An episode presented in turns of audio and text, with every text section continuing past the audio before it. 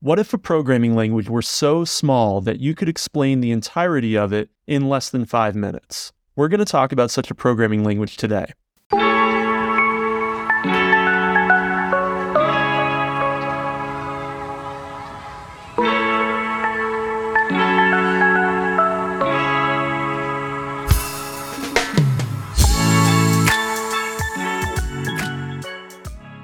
Welcome to Kopec Explains Software, the podcast where we make computing intelligible. In this episode, we're going to talk about a very small programming language. And when I say small, I mean that it doesn't have a lot of features. I don't necessarily mean simple, because actually writing programs in the programming language we're going to talk about is quite hard. But the programming language we're going to talk about today has just eight commands, and each of those commands is represented by a single character. You might be wondering how is that possible?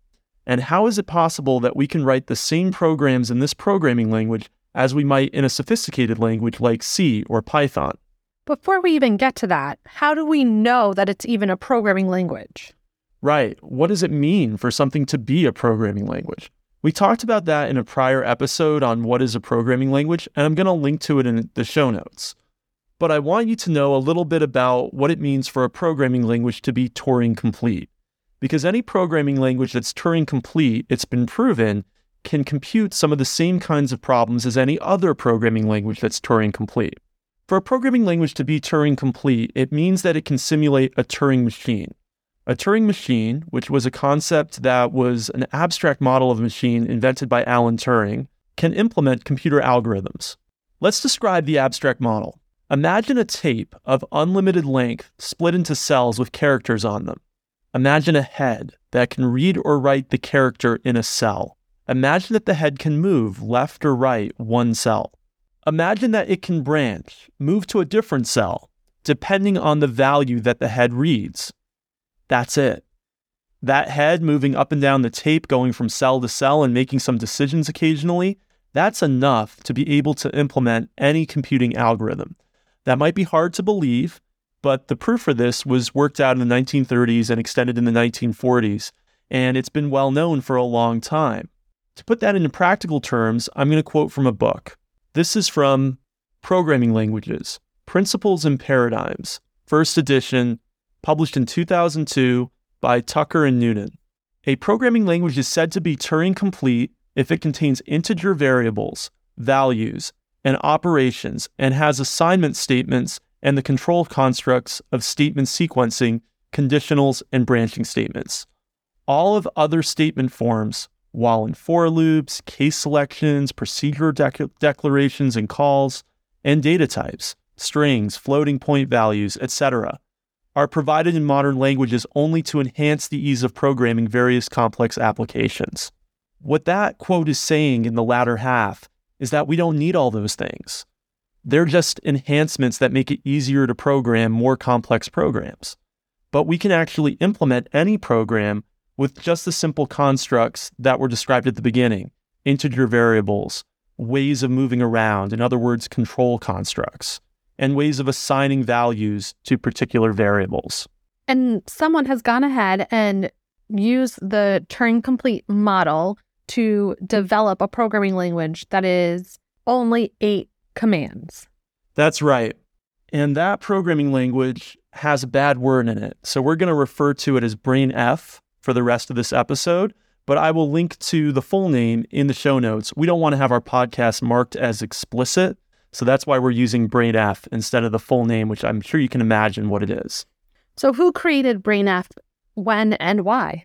Urban Muller created the language in 1993 as a way of seeing how small he could build a programming language with and his implementation, so the actual thing that takes the programs and does something with them, his initial compiler, was just 296 bytes of assembly language. That's pretty incredible. So not only is the language itself super small, but the first implementation was also super small. Why is that even interesting? It's interesting, really, mostly from, uh, oh, gee, look what we can do vantage, but also from an educational standpoint. Developing an interpreter or a compiler for this language is often done in the classroom as a way of learning about compilers and interpreters. and what it means for something to be Turing complete. So, really, this was more of an educational exercise or a OG exercise than it was something that was going to be practical. Just so, like, kind of interesting, almost like creating a puzzle. Yeah, absolutely. All right. Well, if it's only eight commands, let's describe the whole language. Yeah, and let's start with the data model. So, in the original implementation, you have 30,000 cells. Does that sound familiar? That's just like the cells in a Turing machine. And each of those cells can hold one 8 bit value. In other words, it's 30,000 bytes of cells, 30,000 one byte cells. And you also have an instruction pointer, which is pointing to what's the current instruction in the program that's being executed. And you have a data pointer that's pointing to one of those cells. Then what are the eight commands? Yeah, it's amazing because there's only eight. I can explain all of them to you in just a couple of minutes. Now, keep in mind our data pointer and our instruction pointer.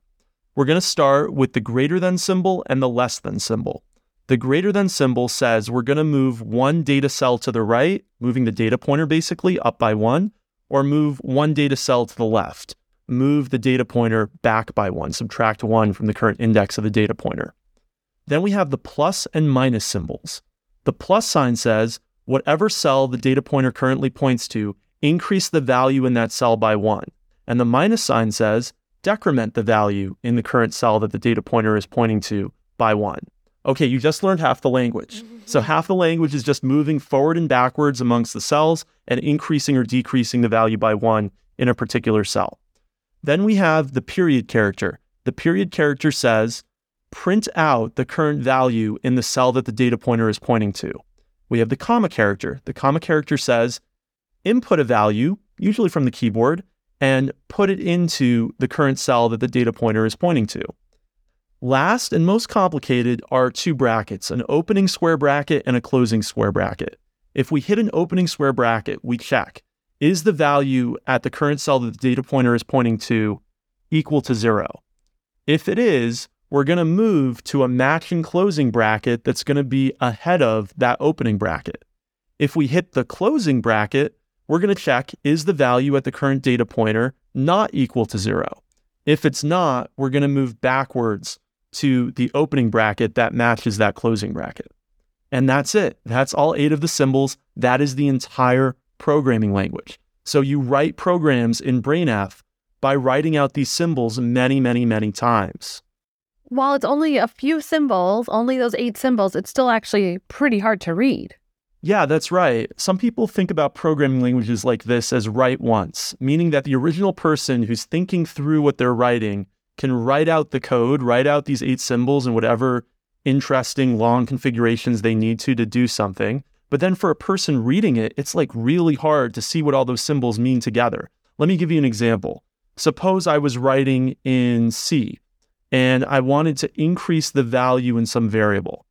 I would write plus equals 25, let's say, because I wanted to increase that value by 25 in BrainF, assuming that I had the data pointer pointing to the right cell and I wanted to then increase that value by 25, I would have to write a plus sign 25 times. Oh. And when I'm reading, it's going to be hard to see, oh, how many times exactly did I write that plus sign? Not to mention that I would have first had to get the data pointer pointing to the right cell.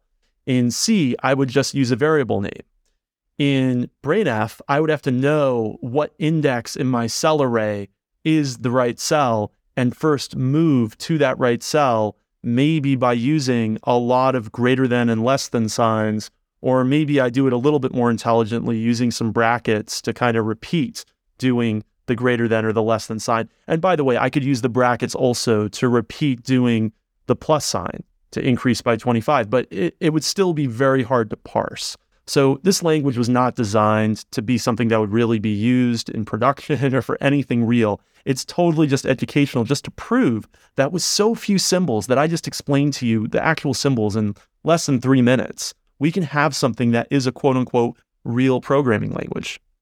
So how would you use comments in the in BrainF? Yeah, the interesting thing is because there's only eight symbols, anything that's not one of those eight symbols can just be ignored.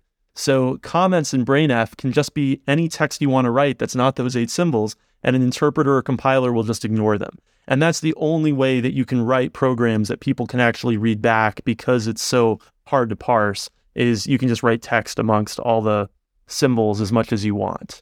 The lesson here is not that this is a great programming language. It's not that this is something that anyone would want to use in the real world.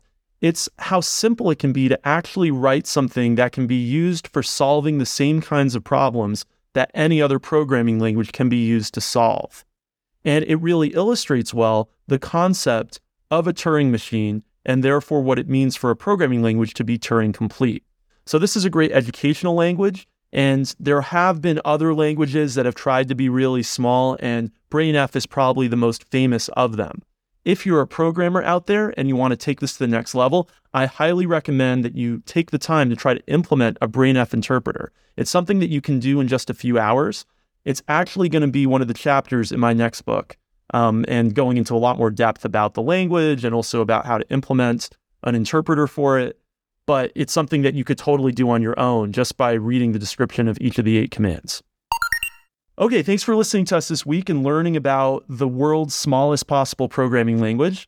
Rebecca, how can people get in touch with us on Twitter? We're at Kopec Explains, K O P E C E X P L A I N S. We'll be back in two weeks with another interesting software topic. Don't forget to subscribe to us on your podcast player of choice, whether that's Apple Podcasts or Spotify, and leave us a review. That always helps with the show. And we'll see you in two weeks. Bye.